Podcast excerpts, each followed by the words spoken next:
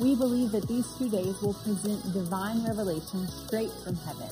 We believe that you will leave here refreshed and empowered to accomplish all that God has for you. Now, stay tuned for some important information. When you registered, you received a welcome folder. In this folder, you will find a number of items, including your renewal forms. This year, we are providing you with two ways of completing your renewal. One, you may fill out these forms and turn them back into our registration table before you leave. Or two, you can go to the link on this card and complete the form online. Renewal forms are due by December 31st in order to avoid an additional renewal fee. During this year's Ministers Conference, make sure to check out the awesome product that we have available especially for you. If you want to add to your library, we have individual sale items as well as bundled items. There are three ministers manuals available for a bundled price of $75, normally $30 each. We encourage you to go home with these items that will prove extremely useful for discipleship training and help you to continue to fuel your faith throughout the year. These are also great resources to use to develop your people and will allow you to learn alongside them. Also available are the Prosperity and Success Manuals Volume 1 and 2 for $70 and 13 mini books to choose from. Feel free to mix and match. If you buy 10, you get one free. Don't miss out on these special offers.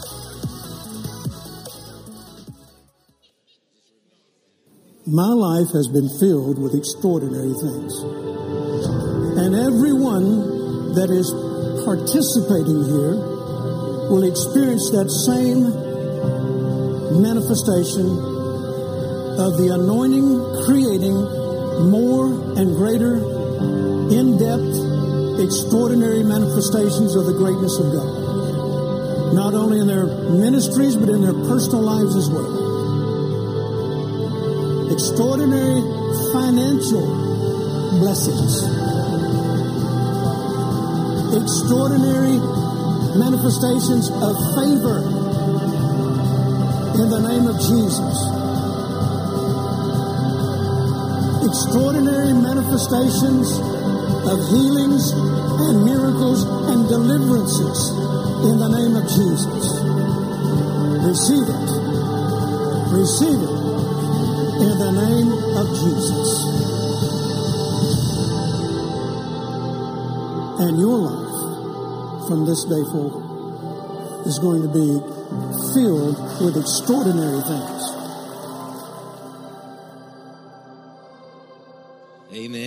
Going for the extraordinary. Amen. Hallelujah. God is good. Man, what an awesome time we had this morning. And, you know, uh, how many people believe Dr. Savelle is a man of wisdom, right? He's a man that's led by the Holy Ghost, right? Amen. Well, there were some adjustments that had to, with with the schedule. Brother Moore was supposed to be with us this afternoon, and uh, there were some things that he needed to get back for. Um, but as he prayed over what needed to take place today, he he instructed us to go to a, a certain direction. And I want to read a scripture to you as we get into this uh, this afternoon, and it's in Second Timothy chapter two, verse one. It says, "So you, my son, be strong in the grace that is to be found only in Christ Jesus." In the instructions which you have received from me, along with many witnesses, transmit and entrust as a deposit to reliable and faithful men who will be competent and qualified to teach others also. You know, Dr. Savelle had in his heart for, uh, for us to ask three different um, pastors Uh, to come up and, and speak some things into our lives that may give you direction. It may be where you might be at the moment. It may answer some questions you might have. It may inspire you, but I believe the men that, that, that we agreed upon are, are faithful men. Not there's, not that you're not a faithful man, but these are the things that are placed on God's heart, right? And, and so we believe that he's led by God. And so I believe as we open our hearts, we're going to receive some wisdom that will cause us to go for the extraordinary. Amen. Do you believe that? Amen. I'm so glad to be a part of this company. Amen. I'm so glad. I'm so grateful for the body of Christ, but but I'm grateful for this comp- company. I'm grateful for my uh, my con- our connection with Dr. Savelle. You know, and I'm so grateful for this connection, and I'm so grateful to be connected with you as well. So at, at this time, I'm going to ask Pastor Jack Pigeon if you could come up and and share some things with us. I mean, give give Pastor Jack a hand, Amen. Now, How many years have you been pastoring? Uh, 35. 35 years. Well, we open our hearts to receive some wisdom from you. What a blessing. Thank you, Lord. Well, I just want to go back and, uh, before I can tell you where we are right now, I need to go back to 1977 when we met all of these crazy people Kenneth Copeland, Jerry Savelle, Jerry Duplantis, Keith Morris, Keith Butler, Bill Winston, Creflo Dollar, Dennis Burke, Happy Caldwell, Mark Barclay, Rick Renner, Oral Roberts. Kathryn Kuhlman had the longest finger I'd ever seen. Did you ever, did you ever, when it was, and, and God had three syllables. And my wife, we were at home, this is back in the 70s, and my wife at nighttime, you know, you only had one TV with three channels.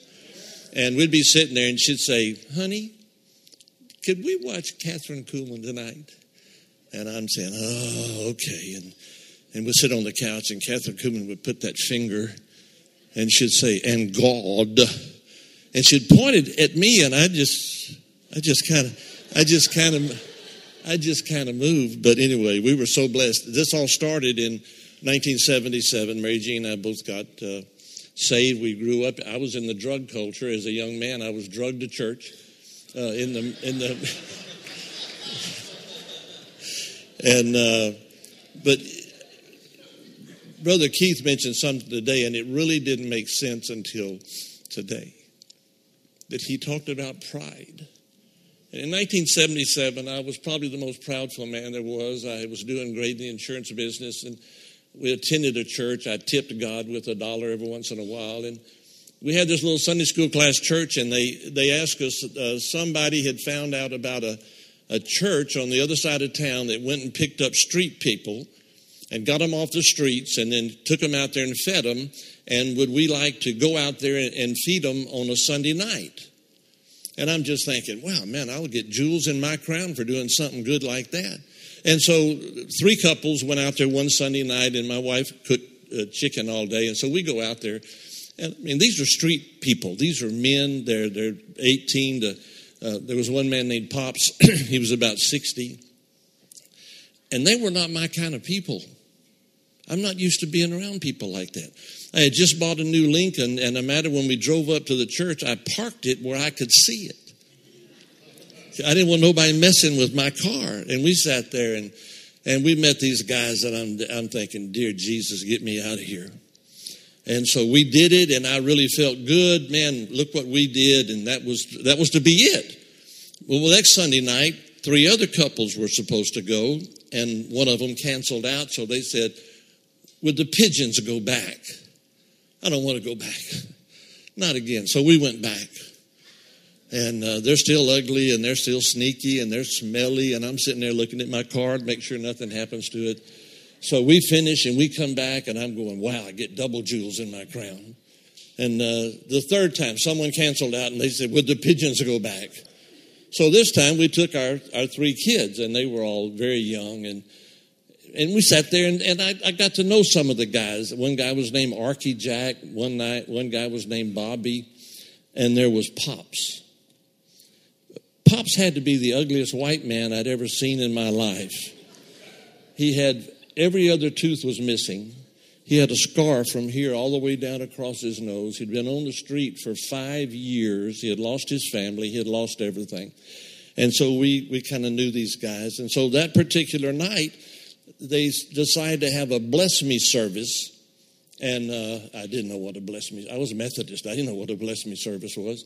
And so the pastor, he did, and he said, Does anybody have a prayer request? Well, here I am looking at my car, and uh, my grandmother, uh, Pigeon, had fallen in, in a nursing home in Austin and broke her hip.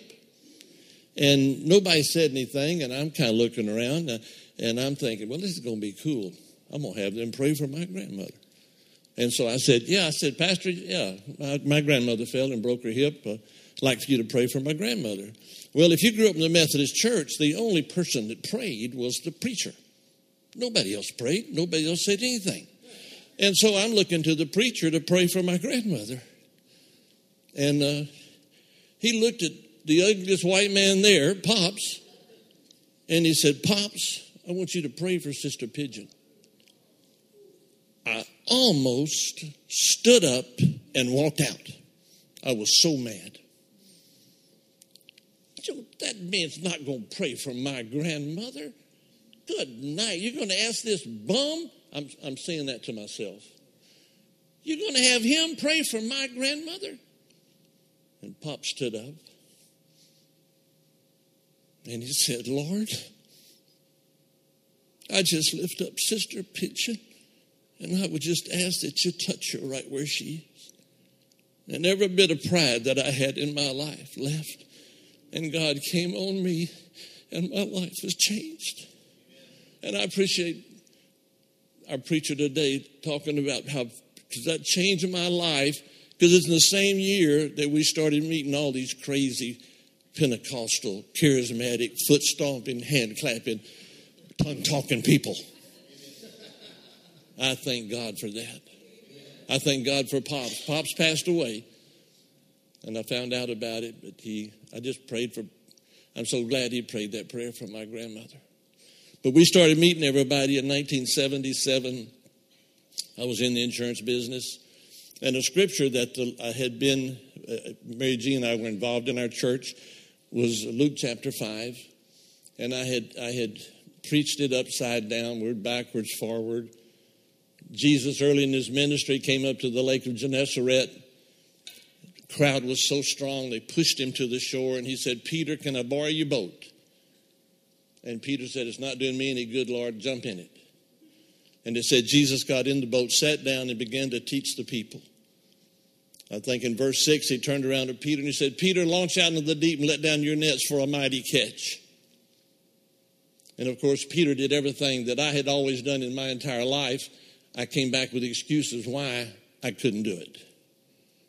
Peter said, We fished all night. We know how to fish. You don't know how to fish. We know how to fish. It, but he said, Nevertheless. Everybody say, Nevertheless. And I had, I had just preached that, and I had preached it 1984, I had done a Sunday school class and, and we're driving home and I heard the Lord speak to me. He said, That's for you. I want you to launch out into the deep and let down your nets. I was in the insurance business, I had been very successful. And so we resigned. I sold my agency. I had enough money to live on for about nine months. And my wife kept saying, What are we going to do now? I said, I don't know. All I heard was to launch out into the deep and let down your nets. Mary Jean and I had, uh, we had both been married previously. Uh, I had a bad marriage, she had a bad marriage. My son is a result of my bad marriage. Thank you, Jesus, for my son. and uh, you can't be divorced and be a, a, a licensed ministry in the assemblies of God. And we were in the assemblies of God. And she said, What are we going to do? I said, Babe, I don't, I don't know, but God's going to do something. And we had a little Bible study that we were doing. Anyway, the pastor of this very large church came and asked me to be on staff at this church. I said, Now, Pastor, you realize, you know, we both are tainted. We've been divorced. And he said, Well, I know that, but God's told me to put you on staff at this church. And so we became a, a, a licensed minister for the Assemblies of God for five years. And then Luke 5 came up again launch out into the deep and let down your net for a mighty catch. I'm very secure at the church. I have insurance. I have a salary. I have three sons. That same, probably have the same car. And, uh, and, but the Lord said, launch out. And so we resigned and uh, uh, we just waited on the Lord. We went to a strongman conference in Phoenix, Arizona and Mary Jean said, uh, uh, What are we going to do? And I said, Well, God's going to speak to us while we're there. And uh, we went there, and I didn't hear anything, and we're driving back, and Mary Jean said, What? So, what are we going to do? And I said, yeah, I don't, God's going to talk to us. But then God spoke to me, and He said, I want you to start West Houston Christian Center. I want you to start a church. And I said, Okay, how do we do that? He said, You put out chairs and you preach. And I said, Lord, what do you preach? He said, You preach Mark I mean Luke chapter 5, launch out in the deep and let down your net. So in our living room with 16 people, in October of 1989, we, uh, we started West Houston Christian Center. And uh, we just celebrated 30 years. And uh, my wife and I just stepped down as senior pastors and installed our son and daughter in law as senior pastors.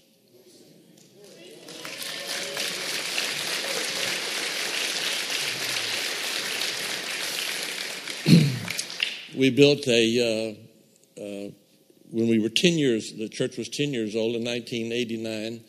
God blessed us, and we were able to buy a piece of property for $900,000, pay cash for it. And we built a $2 million facility uh, and started making payments. Everybody understand payments? $20,000 a month. And uh, when we moved into our new building, we were 300 strong. 300. And we moved into, we were going to move into this, we're building a building, we're going to move into it. And, uh, and uh, they say, does everybody have a bunch of theys in your life? People that they say, well, they told us, they said, this is what's going to happen, Pastor. Uh, you're going to go in with 300 within six months, you'll have 600 and by the end of the year you'll have another you'll have 900 people by the end of the year. They say. We moved in and six months later we were down to 200 people. And you know what the excuse was? It's too nice. We lost a lot of people because in the other building it was elbow to elbow and you couldn't if you raised your hand you hit the ceiling and it was in this building's big and nice and beautiful. So I had, I had to find out, Lord, what in the world happened?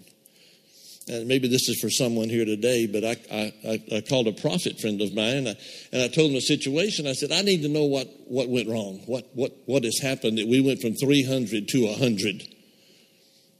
And, and that 20,000, it was really manageable with 300, but now we're down to 200 and, and they still want their $20,000 every month. And so I asked him to pray about it. And he prayed and he came back and he said, This is what the Lord spoke to me. He said, When you built your church, you built it with pioneers. You built it with people, you had a vision, you had something before them, and they were excited and uh, they were pioneers. And uh, I said, Yeah. And he said, What's happened? And boy, this is this was my fault. And boy, I hope you hear me today. He said, When you didn't continue your vision, your pioneers left and settlers came in. See, we had a we had a we had a, a plan, a master plan, and then we had master plan two and uh, master plan three. I was so excited with plan one. I never looked and showed them two, and three. And that's what my son's going to do. The new, the Lord showed me just the other day what happened in our situation. It's like a, a Coke bottle. You ever shake it up and then take the top off?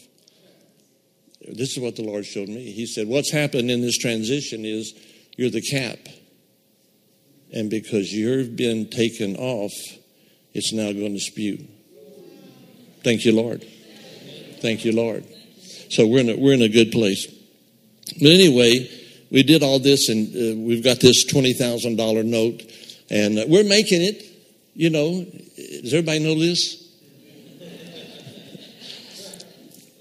my accountant would my accountant would come in and say, Pastor, well, which ones do you want to pay this month? and, and we always did it. We we were always there we had this Presbyterian banker woman, and I, I, guess when she saw that maybe we were a day or two or three days late, she'd come by the church. And this is what she asked me Pastor, how are your tides doing? Excuse me? She said, well, How are your tides doing? Didn't even know it was a tithe. She's thinking it's a tithe. I said, They're flowing in the tides are flowing in. So, anyway, I did not like $20,000 a month. And so, uh, because of all the teachings that we have from all these great men and women, uh, I just started praying about it. And the Lord spoke to me and He said, Do you believe that with my help, you can pay off you can pay it off. I said, Well, Lord, with your help, nothing's impossible. He said, Don't ask your people to pay it off. Ask them that with my help, let's pay it off. And so I started going before the congregation and I said, How many believe that, that we could pay, pay the note off? And, and it was almost $2 million. And uh, how many believe that we could do it with God's help? And yeah, hell, yeah, Pastor, I'm for you. Boy, I'm here, right behind you.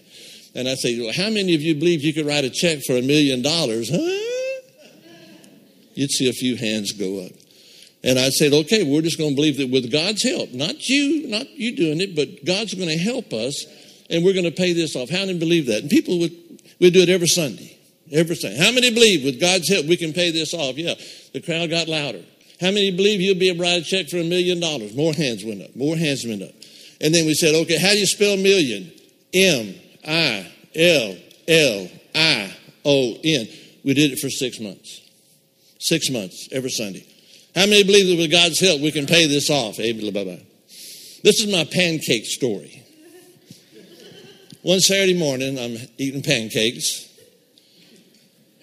at my house, and the phone rings, and it's a, it's a lady in our church, just a, a lady in our church, and a good friend of Mary Jean's, and, and uh, I said, "Hey, Jenny, how you doing? Fine, fine, fine. Hey, I'll go get Mary Jean." She said, "I don't want Mary Jean. I want you."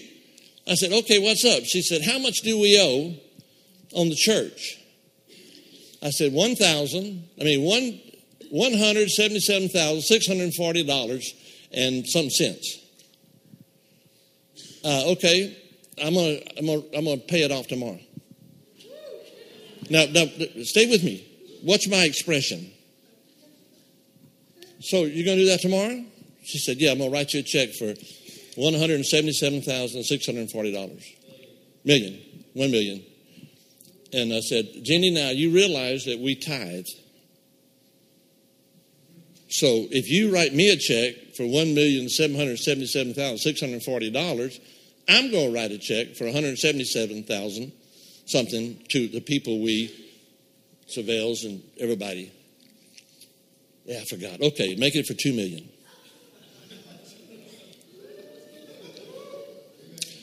So Sunday morning, and it's at my, we cashed it by the way, but I still have a copy of it on my, we cashed it, and it's for $2 million.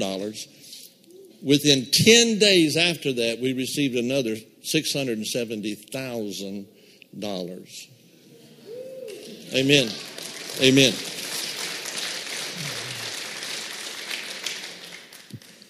How did, how did this all happen? Well, I, I believe that back in 1977, because God dealt with my pride. And I believe that the scriptures that, that we've been given. But one day, in, in this, when this is all going on, right early in, in 1977, uh, uh, Acts chapter 4, Peter and John are being thrown in jail because they're preaching the healing power of Jesus. Chapter 4, verse starting 16 and 17. They throw them in jail and they say, You guys have got to quit speaking in the name of Jesus. We don't care if you heal people.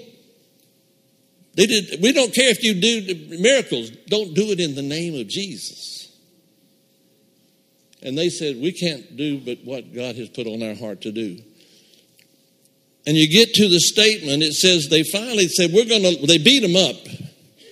And then they said, Now we're going to let you go. And the verse of scripture, it, it, next verse of scripture said, and they went to their own company. Listen to me. At that particular time, we were in an organization, a sweet organization. But on the side, we're going to all these meetings, Copeland conventions, and Jerry Savelle and Jesse Duplantis, and we're going there every time there's a meeting, a, a convention. We're going there, and, and we're uh, son Jack has uh, come to school up here. And God spoke to me, and it said, and they went to their own company. And Lord spoke to me, and He said, "You need to get with your own company." So this was at almost the begin, the end of a year, '76, and we were getting ready to renew our license with this other organization, sweet organization. And Mary Jean, and we said, we got to get with, we got to get with those that brung us. With, we need to get with those that have caused changes in our life. So we resigned, and we asked Brother Jerry if we could, if he would take us under. And that was in the beginning of the year. And in 70, in, uh, you know, 77, I think six months later, we paid off the church. because we got with our own company. Amen. Thank you, Lord. And it's been 30 years, and it's been, uh, wow. You just see how the Lord. Uh, you just see how the Lord brings you along if you just and man, you talk about ignorant. We were ignorant. You know, I, I, after that pride situation ended, I found out that when I tried to be God, I was miserable at it. You know, we all try to be God before God. I figured I had everything under control. But we just thank God for, for uh, the organization, for the, for the spirit that's in this organization, for the teaching. Uh, folks, we, we learn more in these two or three days that we're here than some people learn in a lifetime. And it's just uh, hear it, believe, faith cometh by hearing, and hearing by the word of God. So I just say to everyone here, we're in a great place. And I agree with, we ain't seen nothing yet. Amen. God bless you. Amen. Give Pastor Jack a hand. Thank you, Pastor Jack, for years of faithfulness. Amen. Hallelujah. Instruct faithful men that they might impart to others also. Amen. Next uh, was on Dr. Sell's heart is to have uh, Pastor Jonathan Del Turco. Come on, give Pastor Jonathan Del Turco a hand as he comes up.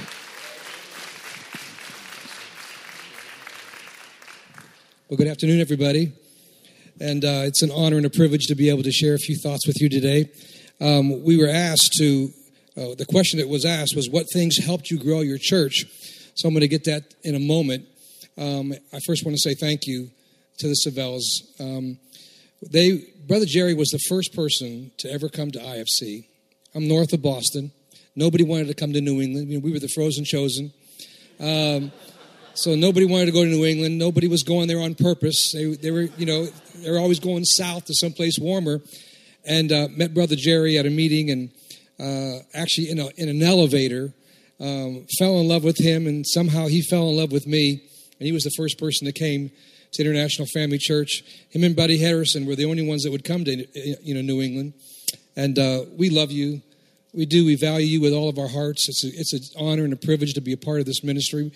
We've been in a relationship for over 30 years, and um, honored that Brother Jerry is my pastor, and uh, love you and your family. Thank you for loving us. Thank you for your integrity and your example. Right? We can all say a big thank you to everything that you've done and shared. Our lives have never be the same because of it. Um, and you're part of the story. There's no doubt about it because you have seed sown in this. Actually, today, International Family Church, the church I pastor, um, is 38 years old. Today's our birthday. Um, and you're saying, what? You, you don't look old enough to be pastoring a church for 38 years. That's right. Thank you very much. Uh, but 38 years, even in saying it, like say, what? Is that possible? That we've been doing this for 38 years? Now, I know not everyone is called to do that in one location for the rest of their lives, but we've, had, we've been honored and blessed and married to my wife for 43 years. We've been in the ministry 43 years. Uh, two children, they married awesome, and five grandchildren. They're all involved with us, and so it's a it's a great experience. And um, just a few minutes, I, I want to get right to the point. What things helped you grow your church? I mean, all of us have asked that question, haven't we? What is it? What's the key? What's what's what's the deal? What do I have to do? Uh, and there's so many different ideas and so many different thoughts. And I wanted to share a few that, that really resonate with me that I think will, will help you. Um, we, have been blessed to see God do some amazing things uh, just north of Boston and, and, and, and over all these years. And uh, that's a whole other story. But one of the things, the first things I had to learn was I had to continue to grow. If I wanted the church to grow, I had to grow that I couldn't give any excuse. That I had to be the one to make a decision. So, the greatest decision, the most important decision I ever made was to choose a life of growth. I had to realize that I made up my mind years ago I was not going to be the lid of this church. I was not going to be the lid of this church. Now, the lid might be our building, the lid might be our location, the lid might be other things, but I purpose in my heart that I wouldn't be the lid.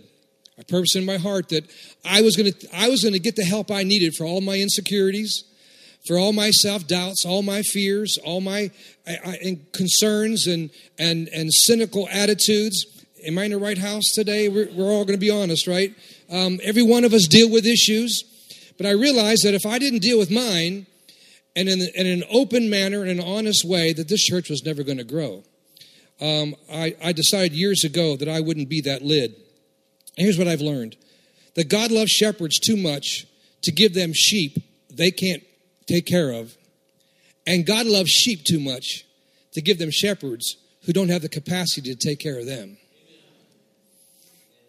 There's some wisdom there. And in order for IFC to grow, International Family Church to grow, I know I know I needed to be the first person to sign up for growth. That I needed to be a person that said, I, I will take my personal responsibility to improve myself. That I, I, I can't have free, victorious people if I'm not free and victorious. I can't be in that place where I'm extraordinary and, and, and I'm in that place of, of growing and, and experiencing the new that God has for our church if I'm not willing to be extraordinary, right?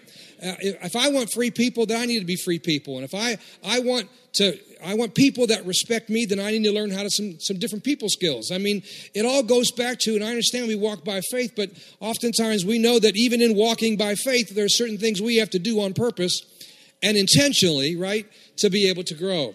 And so that was my decision. And the bottom line, growth is not automatic. Amen. It can you can be young only once, but you can be immature indefinitely. Right? Isn't that the truth? You can be young only once, but you can be immature indefinitely. Uh, and growth is not automatic. It's something you have to do intentionally, something you have to make up your mind for the rest of your life. You're going to be a lifelong learner for the rest of your life. You're going to be around people that help you grow. That's why we come here, right? That's why Brother Jerry's my pastor and, and, and why we're around people that have a growth mentality. And, and growth is, and I've learned that it's not automatic and it's my responsibility. I've got to do something about it. And so the best decision I made and the best decision I'm still making is that I choose to continue to grow. I've not stopped growing, um, and I'm going to continue to grow. And, uh, and I'm grateful for 43 years in ministry. But man, I, we, Brother Jerry said it today. We haven't seen the we haven't seen the beginning of all that God has in store for us. And what an exciting time! So I want to challenge you. You be the first person to grow. You can't expect your people to grow and complain about their lack of growth if we're not also growing on a, on a consistent basis. Amen. Number two, I had to stop making a big deal about opposition. I had to stop making a big deal about opposition. Let me explain. Lord gave me this verse years ago. It's familiar to you, 1 Corinthians 16 9. For a great and effectual door has opened up to me, and there are many adversaries. Ever quote that verse? Yeah, it's a it's an awesome verse especially that first part. You know, great and effective. I mean, those are, if you look up those two words, great and effective, I can't get into the details of it, but they're awesome words. The word great means unusually large in size and dimension, effective, valid, or powerful, producing desired results. And man, that sounds like doors we want to walk through, right? Sounds like answers to prayer. Sounds like the extraordinary. Sounds like things that me, we all want to experience and believe God for these great and effective doors to open up to us. Which one of us are not believing for those kinds of things? Absolutely. Are you kidding? Yes. And so the more I thought about it, the more I realized that if that's true, that this great and effective doors have opened up to us, why aren't more of us walking through those doors?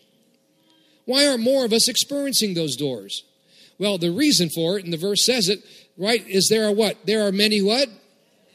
Very, many, very, there are many adversaries. And here's what I've learned over the years opportunity plus opposition equals God's will.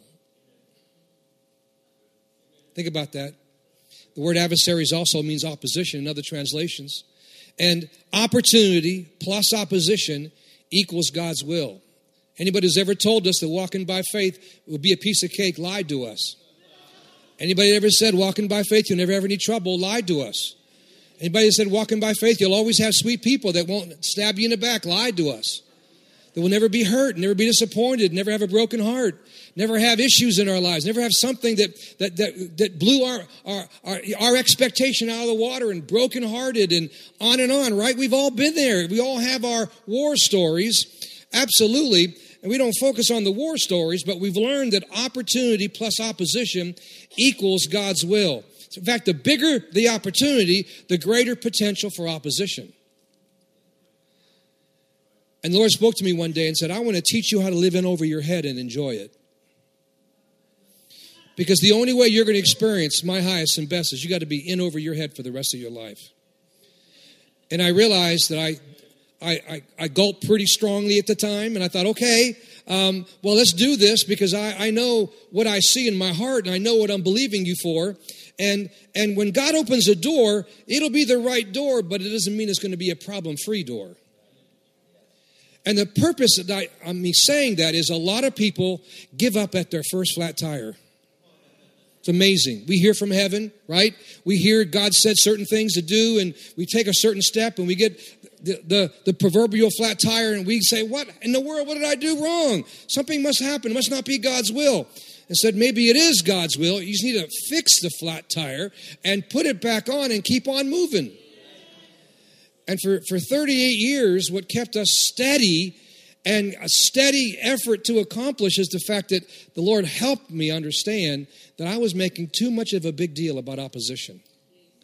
Here's a good example. I was complaining to the Lord one time, like you've never done that, and and and saying, Lord, why is it taking so long? Why is it so hard? What's the deal with this? Why why is it seem seem so difficult to to believe you for this? It was one of those seasons where it wasn't very easy, and um, and I'm complaining to the Lord and got quiet one day, and I heard the Lord say this to my heart. He said, "The odds have always been against the righteous.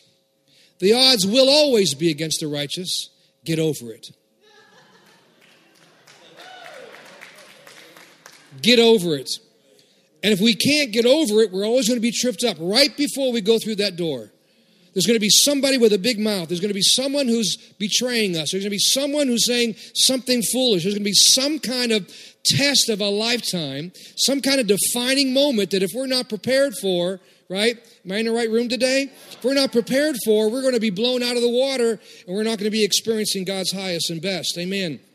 So the odds have always been against the righteous, and and and we just make too big of a deal about opposition, right? And if you're going to be out in the deep, you got to expect some storms. If you're going to go for the big fish, right, you're going to have to experience some storms. But if you don't make the storm the issue, you make God what God said in your heart the issue. That's the issue.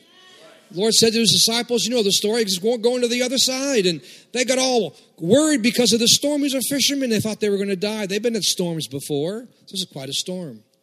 Well, you know, they, they lost sight of what God said to them about the vision God put in their heart. And the vision needs to be bigger than the opposition. When I learned that lesson, life changed. When I learned that lesson, there was a lot more that I could handle because I realized that I was making too much of an issue about the opposition and the adversary, giving them way too much respect, and I wasn't experiencing what God wanted us to experience. Does that make sense to you today? Amen. So I needed to focus on growth. I needed to focus on making sure that, that I didn't make opposition the big deal, and I needed to focus on growing people. Growing people. See, we were just a few years old, and the Lord gave me this phrase that's become one of our philosophies of ministry at IFC. And it's simple as this it's, it's not about building a great church, it's about building a great people. Amen. And, and if you live that, and people actually believe that, they actually buy in and take ownership of what you're called to do because they believe that you really aren't making it about you and your position and your title. You're actually making it about other people. Amen. And I think that's so powerful when you realize it sounds so simple, but let me tell you, I've met more pastors over the years. I have the privilege of pastoring pastors and, and training leaders and, and so forth, and I'm honored to do it. But how many of us have met leaders that they use the people to build the vision? Right?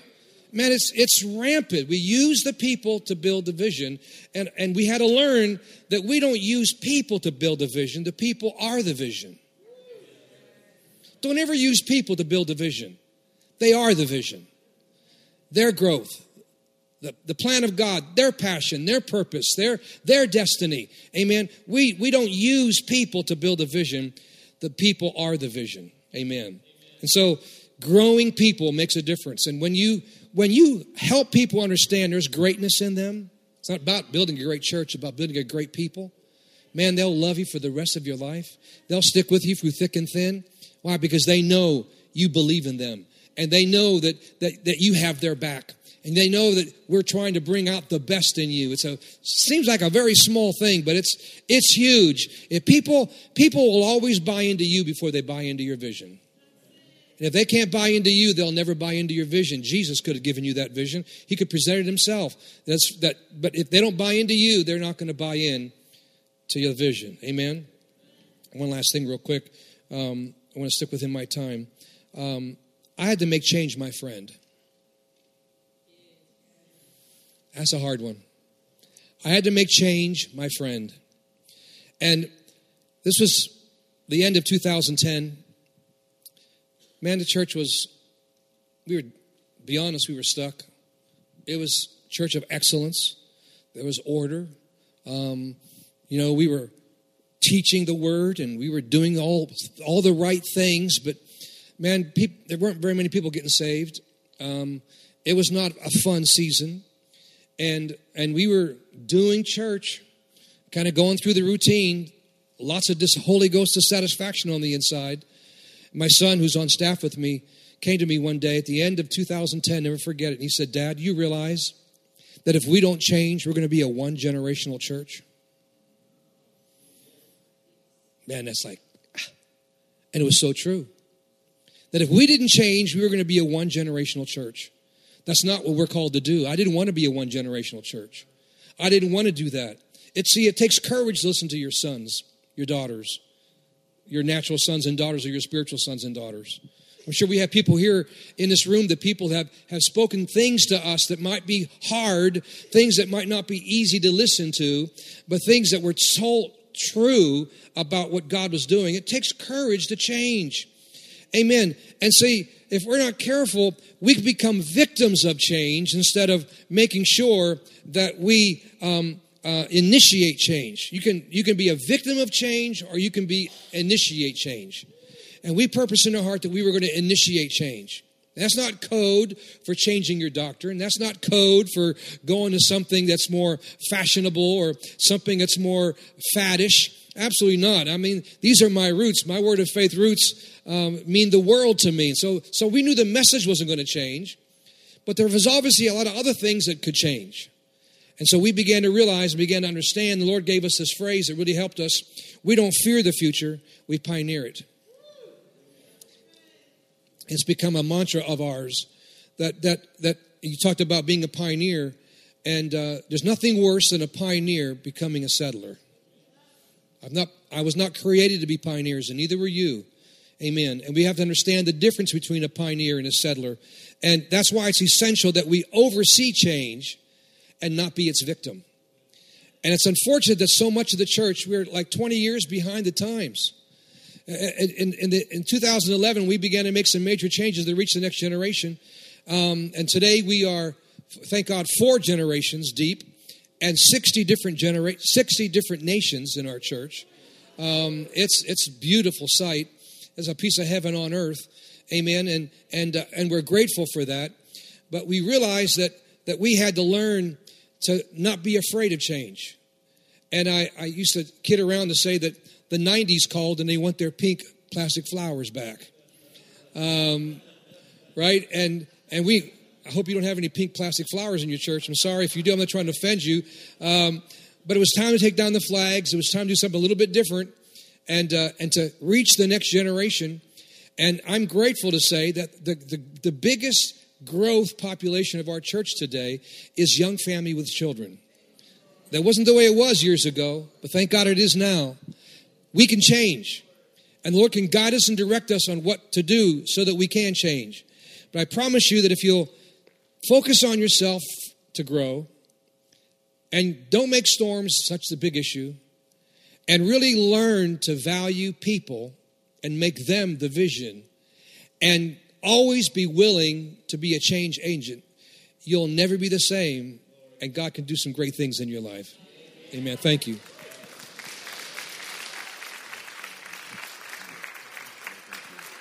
Oh, thank God for those words of wisdom. Amen. Uh, next was on Dr. Savelle's ha- uh, heart to have uh, Pastor John Ben Dixon come up. Um, uh, John Bendixon, they were with the Rhema Church in South Africa for about 19 years, and they've been now with uh, Brother Jerry for 20 years, right? So we welcome you, Pastor John. Amen.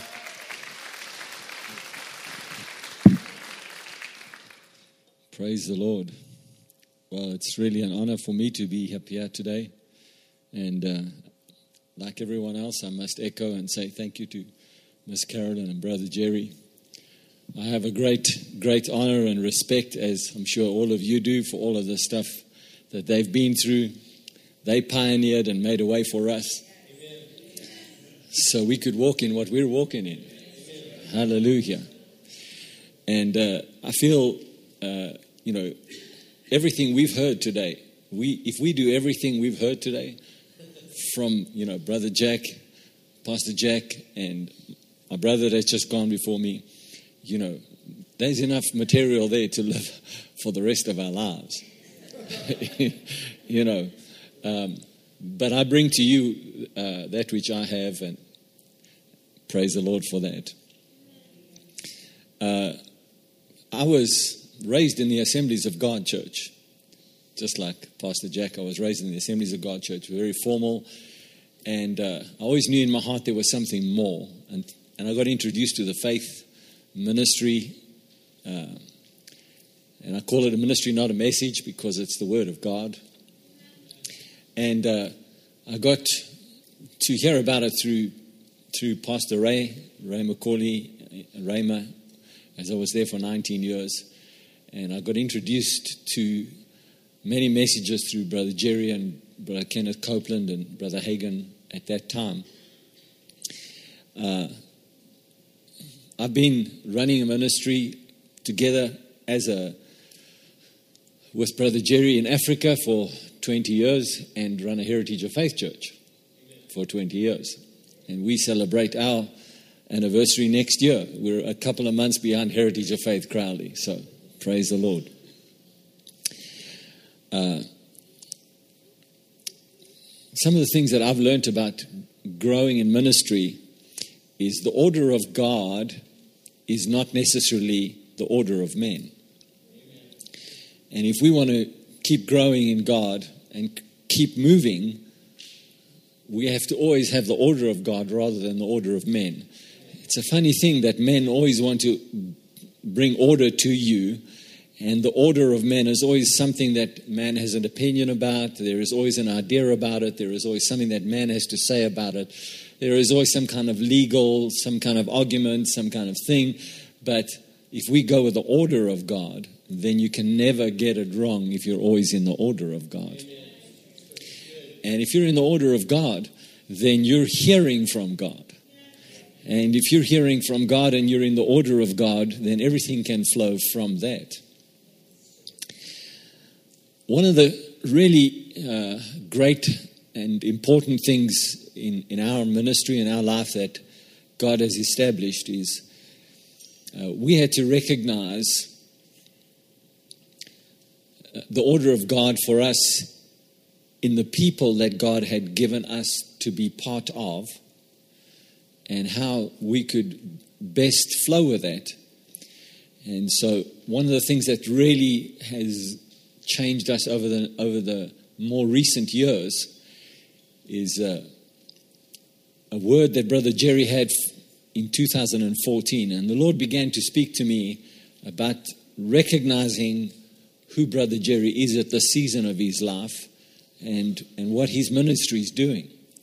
So, as the order of God began to change, you have to begin to hear from God and flow with him, regardless of what circumstances tell you.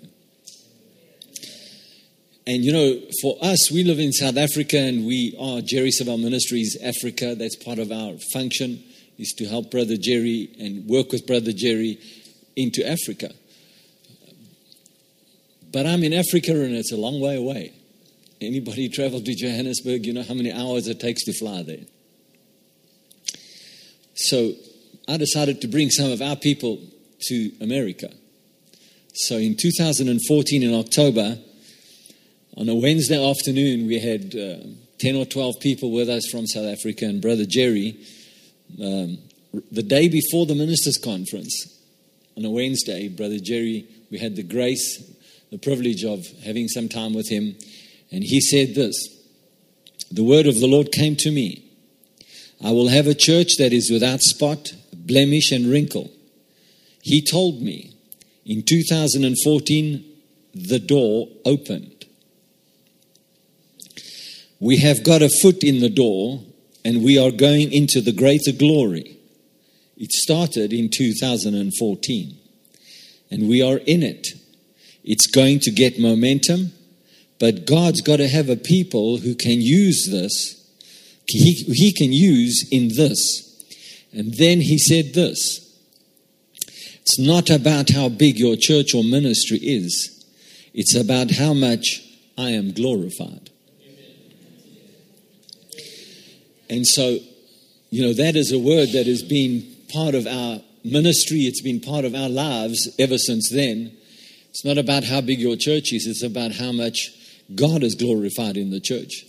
It is interesting to me that in 2014, in a, in a meeting where uh, our South African people were with us, he spoke about this open door. This door that had opened, and now for 2020, he's talking about a new door. And so I think we have to be in a place where we've always got to have the order of God as part of our, our number one thing. What's the order of God?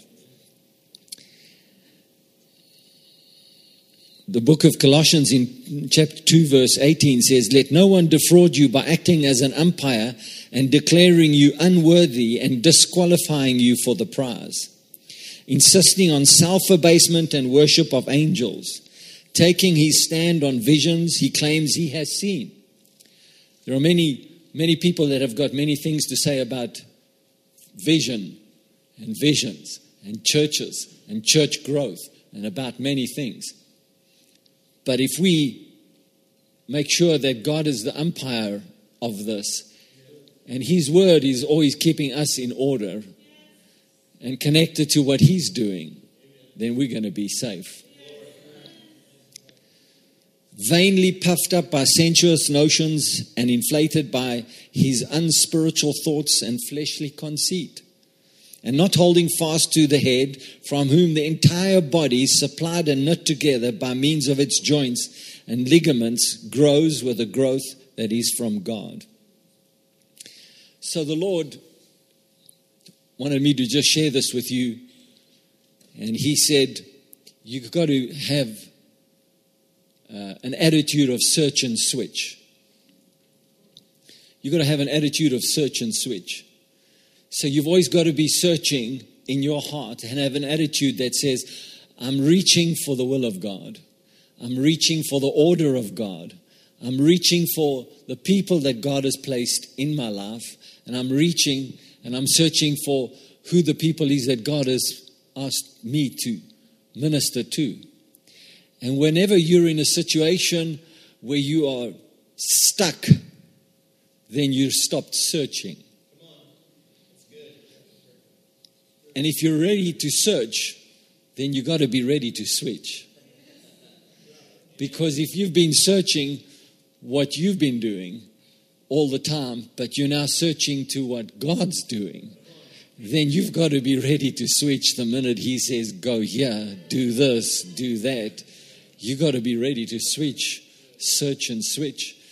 And I and I would say that over over the last while, one of the things that God has really emphasized in our life is, is keep searching the deep things of God.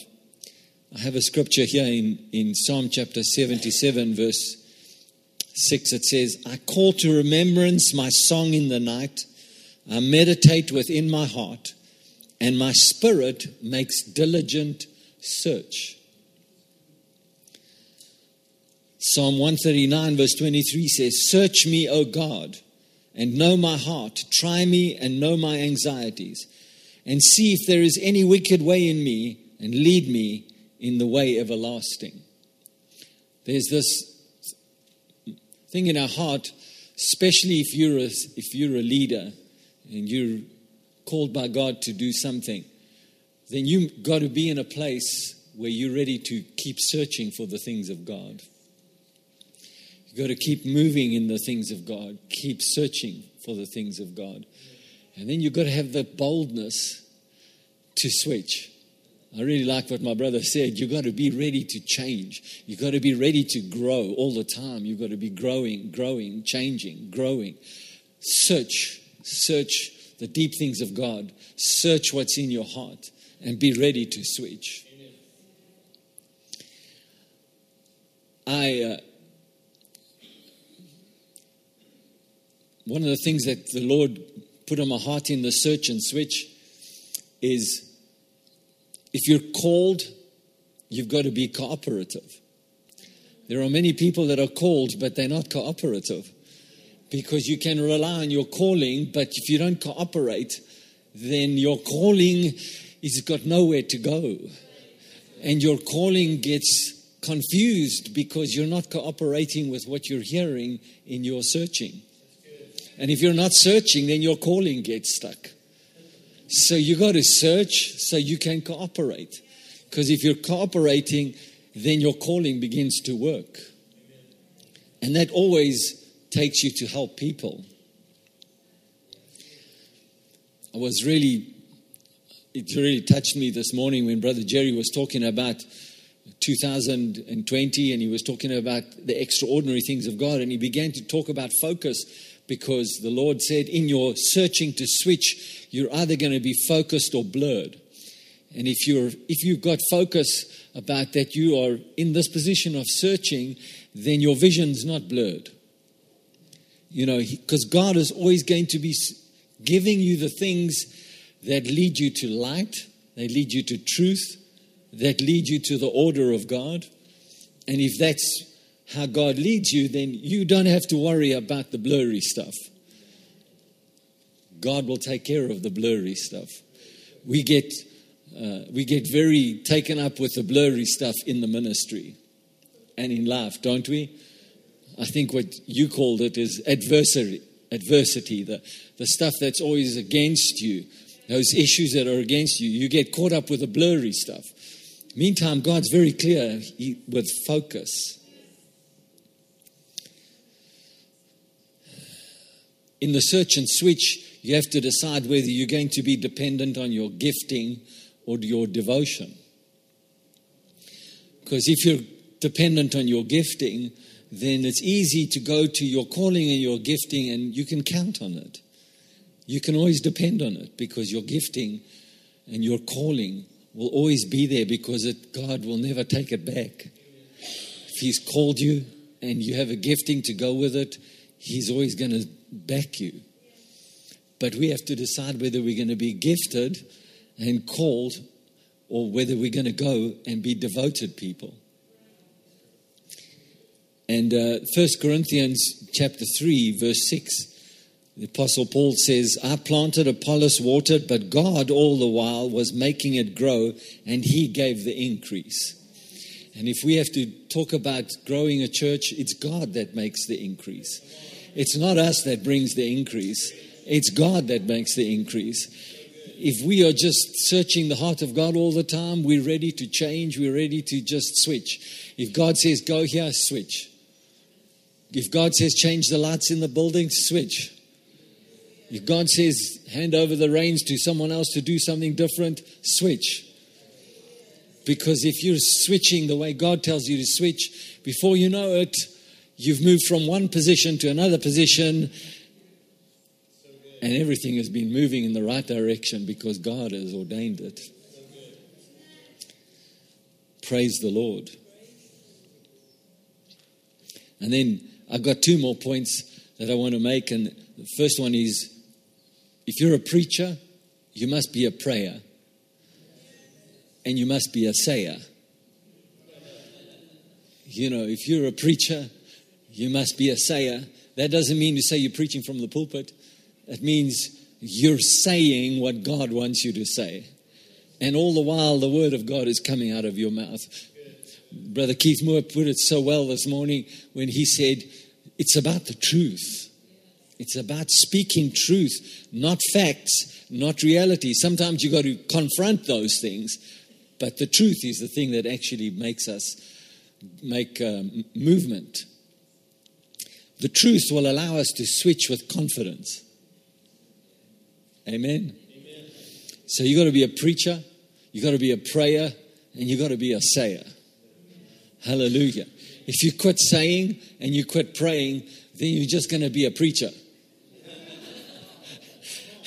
and there's plenty of those around, you know. But if you're a preacher and a prayer and a sayer, then you're always going to be switching wherever God is going to call you to switch. And your searching and your switching just flows with God like, like, a, like train tracks. It's just going to keep taking you in the right direction.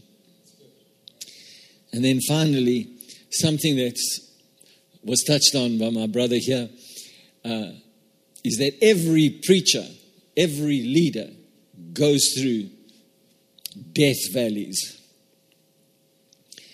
And so you have to decide that it doesn't matter what moment you are in your life, whether you're at still waters or death valleys. You must, un- you must know that God will have a season where you're, He's leading you beside still waters. And you're eating green pastures. But He's the same shepherd when you're going through death valleys. Because the death valley is not something you stay at, it's not something that derails you, it's just something that you go through. And you get on the other side, and when you get on the other side, He's prepared a table for you in the very presence of the enemies that try to derail you. Don't get stuck in death valleys. And also, don't think that still waters will last forever. Because, you know, there's a time when you're in, the, in ministry and you think, ah, this, this is, feels good. This is so good. We're doing so good. And, you know, everything is so good. Can we just stay here for a little bit? And the Lord says, okay, stay here for a little bit, just a little bit. But I've got to keep you moving. I've got to keep switching things up. I've got to keep you flowing, got to keep you growing, got to keep you moving. You got to keep switching, switch, switch, switch, because in, you got to let me search the deep things of God for you. And sometimes you go through a death valley, you think, how did I get here from still waters? You know, how did I get here? It was so good just six months ago. Now suddenly it's like everything's like, whoa. Can I please go back to still waters? No, you got to go through the death valley so you can get to the table that God prepared for you. And the table that God prepares for you is so good. It's so awesome. It's so many good things on there. And it's right in the presence of everything that tried to defeat you. So if you keep preaching and praying and saying, if you keep just searching the things of God and delighting in the things of God, and you keep just all the time, you got to search and switch. Just search and switch. And if you're in still waters, understand your searching is going to take you through Death Valley. But when you keep searching, it's going to take you through there and it's going to bring you to the table of good things. Hallelujah.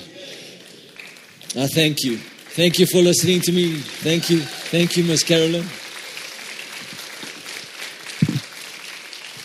Hallelujah. Such rich wisdom. Amen. Thank you, Father. Hallelujah. Thank you, Father. Oh, Father, we praise you. We glorify you. Thank you, Father. We receive those words, Father, into our lives. We receive those words today. Thank you, Father, the words that came from each one of those ministers today, Lord, that that the things that jumped off into jumped out of our hearts, Father, that we would write those things down. Father, that we would meditate upon those things because, Father, I believe that this was divine inspiration. I believe it was something that was ordained by our apostle, Dr. Savelle, to have these men share wisdom, these faithful men to turn around and share with other faithful men.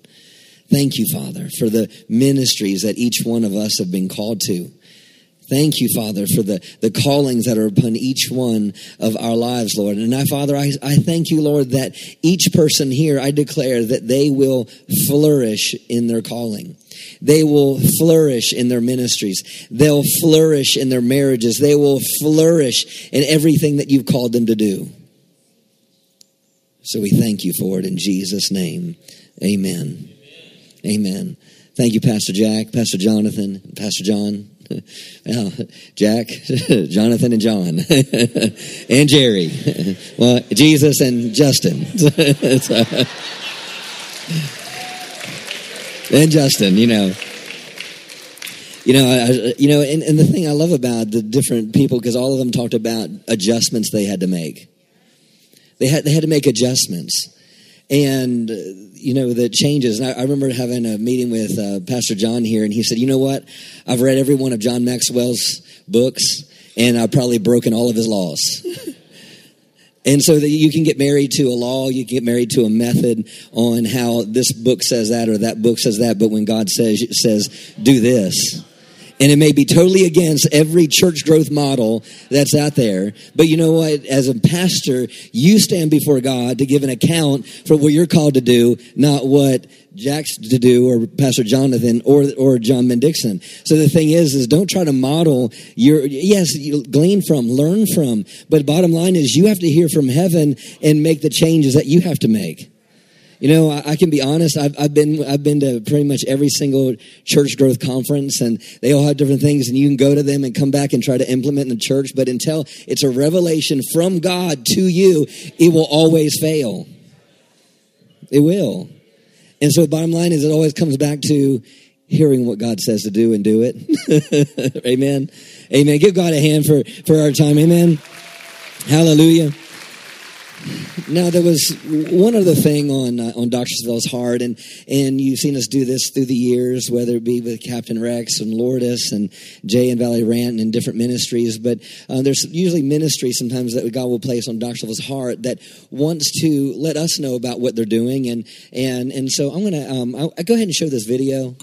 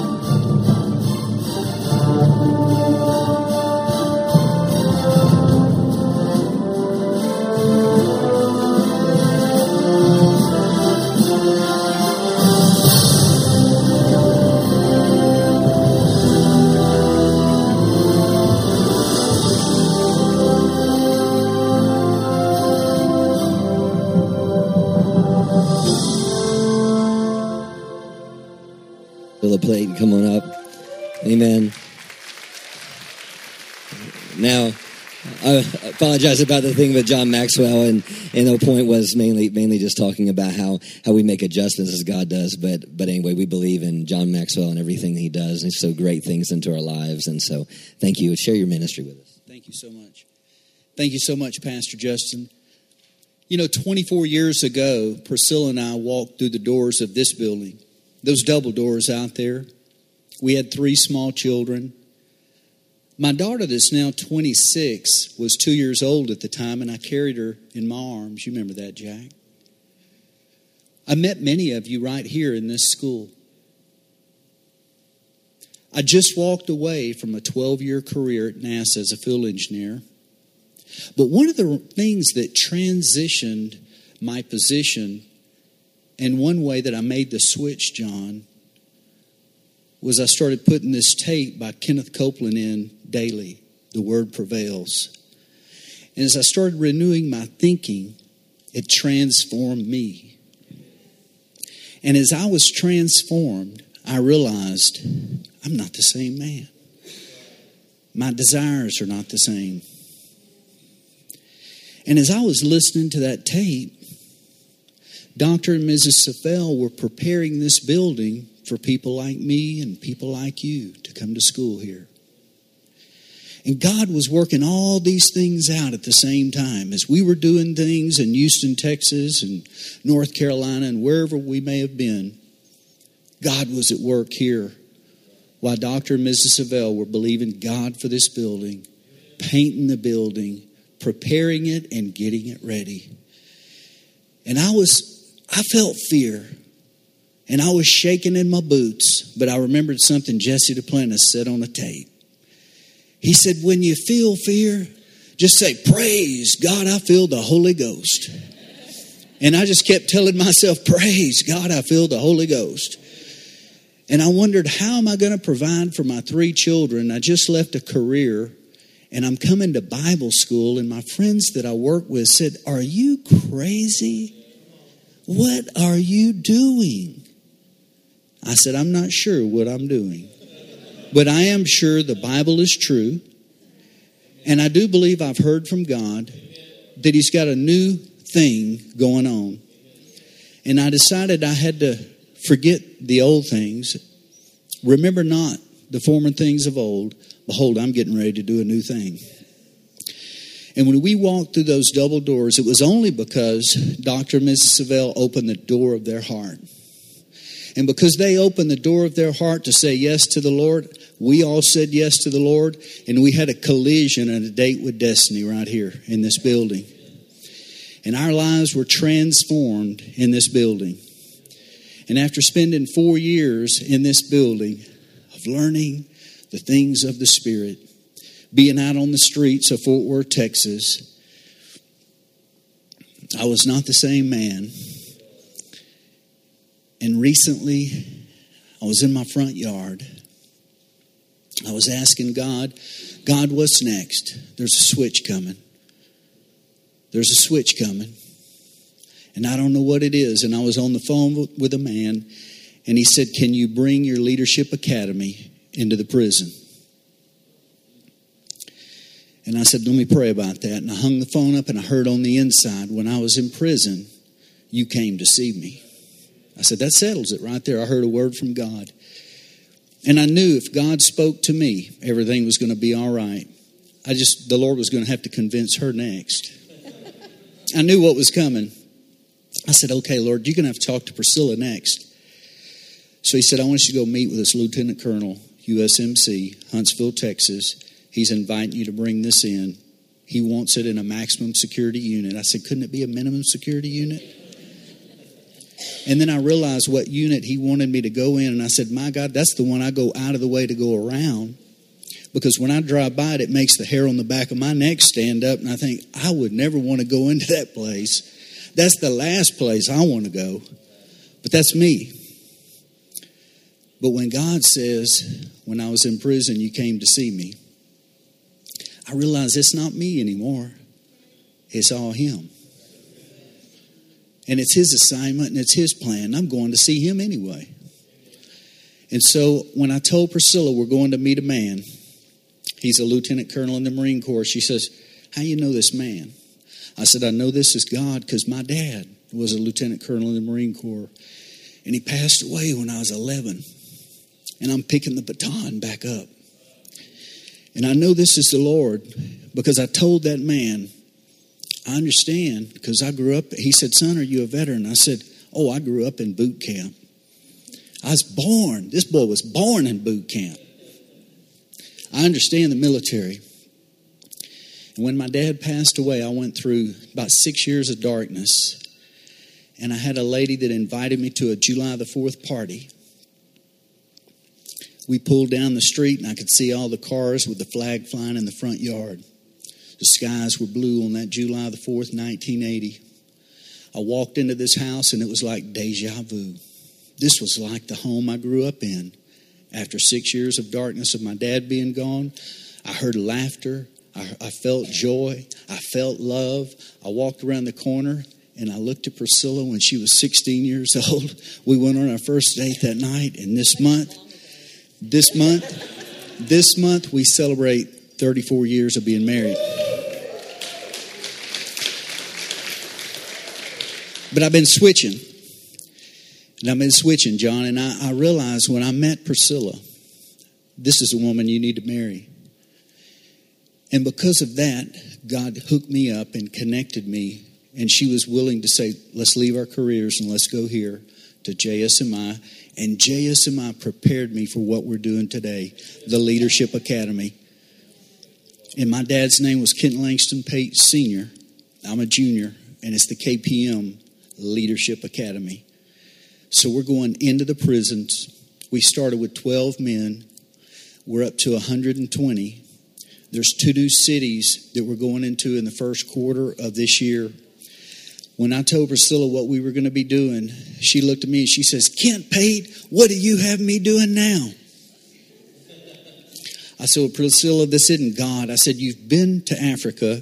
You've, you've, you've led witch doctors to the Lord. This couldn't be any worse. And about that time at this meeting, this lady looked at us and she says, Honey, I hope you're ready to go where you're going because it's the darkest place you've ever been to in your life. And I remember Brother Copeland saying on a, on a tape, he said, you know, when you go into a dark place, he said, I mean dark, it's as dark as the inside of a cat. And I thought, well, we can turn on the light.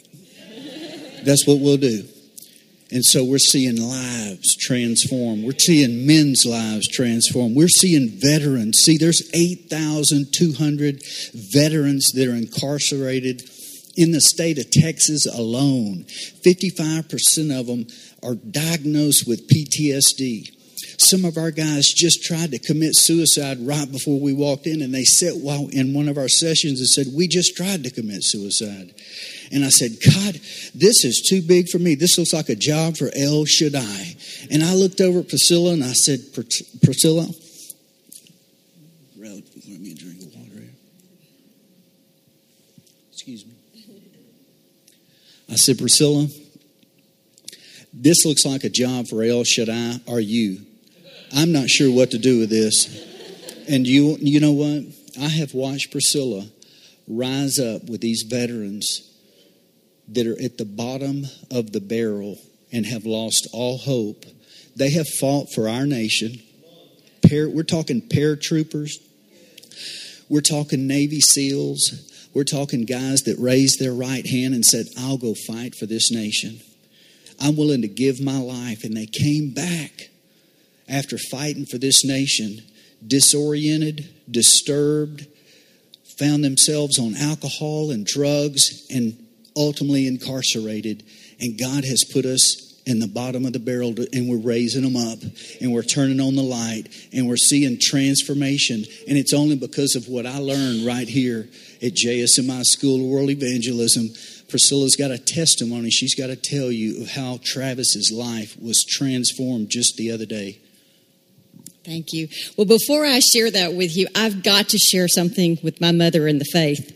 Um, 24 years ago, we came here to Bible school, and I took a position that they had been believing God for eight months for the right person to sit in now, which is your beautiful lobby, but that used to be my office. And I sat on the other side of the glass, and he was going to school, and God had positioned me there to work to kind of help offset our costs for our three kids.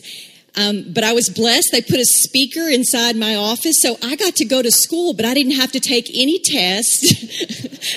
but I got to listen to everything. And one day, Miss Savelle was in here, and she was doing her class on prayer.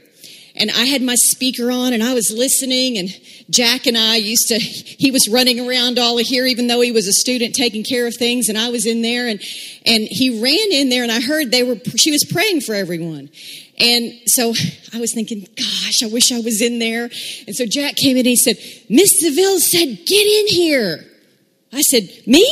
He said, yeah, get in here. She wants to pray for you. I don't know if you remember this, but I came down this aisle and all I remember is I, now I was a, a Lutheran girl, okay? I knew nothing about getting slain in the spirit. I knew nothing about speaking in tongues. I was just here out of obedience to follow after my husband. So here I was, and she stood about right here, and I came down that aisle. And you ever feel like you're like in one of those time warps where everything just stops still? Er, there was no talking. I didn't see anybody. All as I saw this lady standing here with the fire of God coming out of her eyes. And she said, Priscilla, come down here.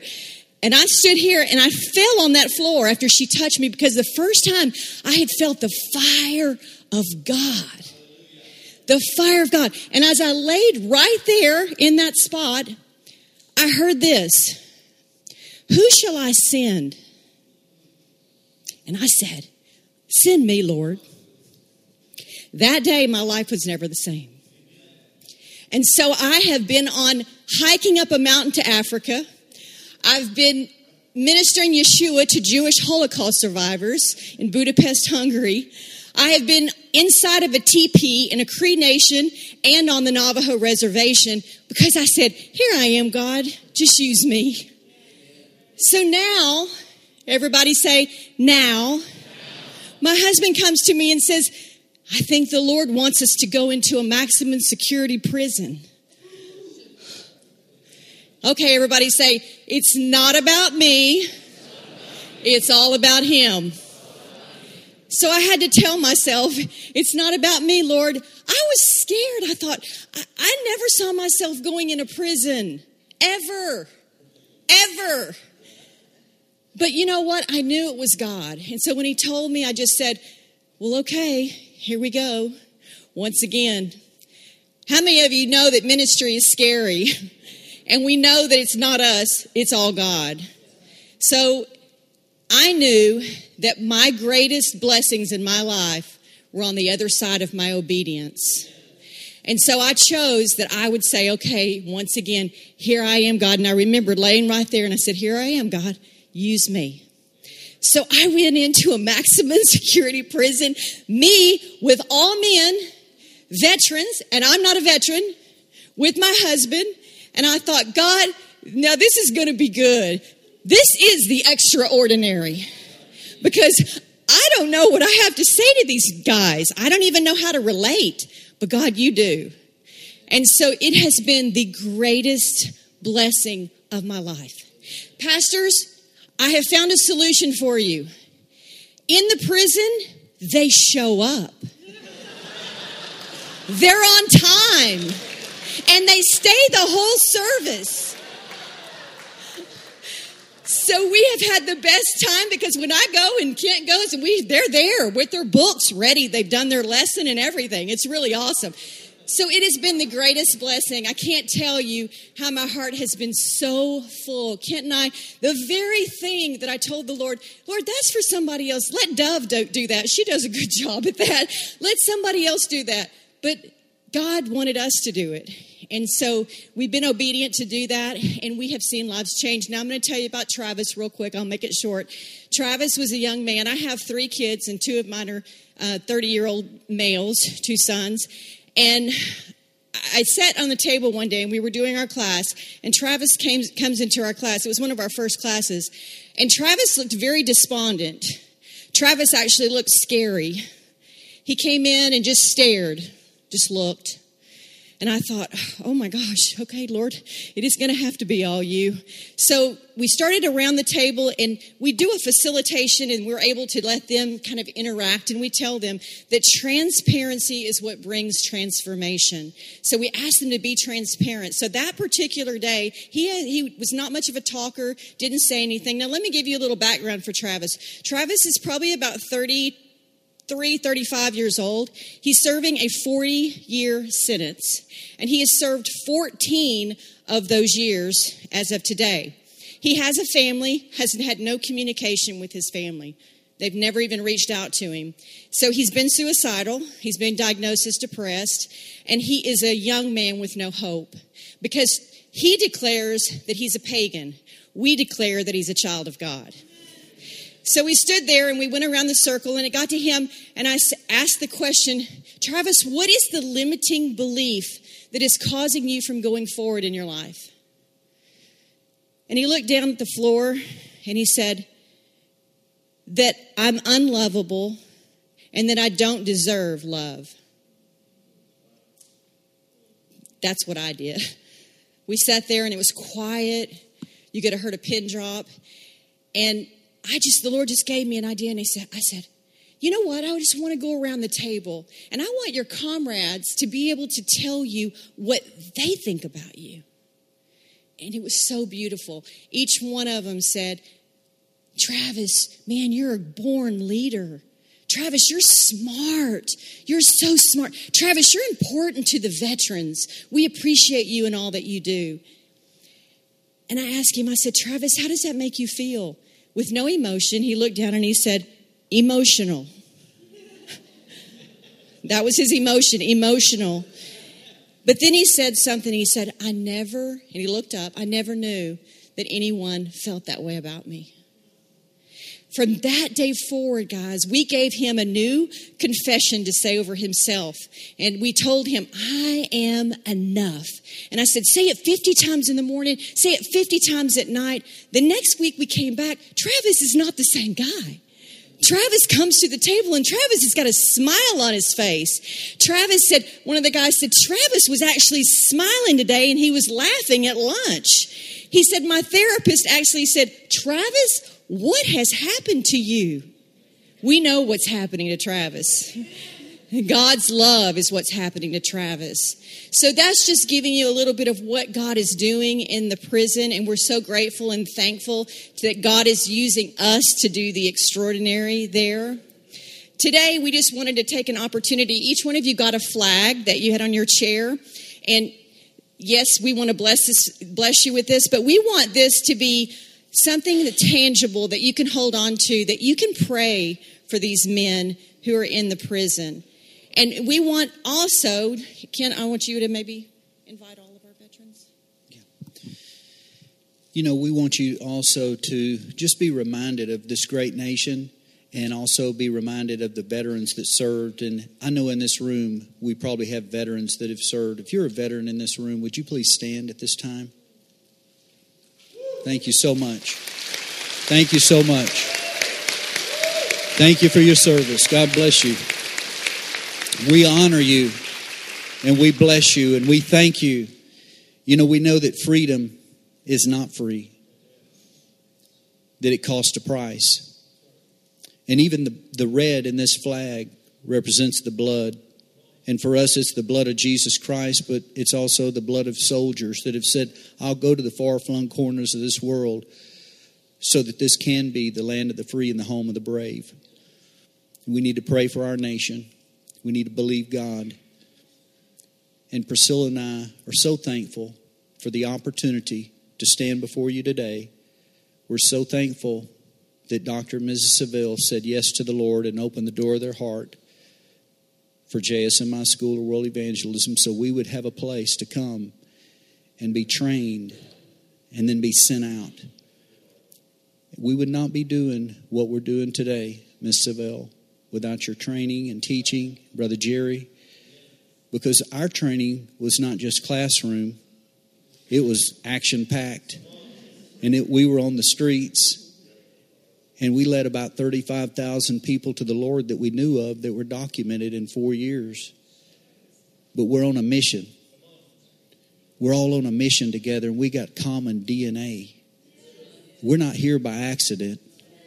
We're stepping into the extraordinary. This is your day. Let's make it count. God bless you. Thank you.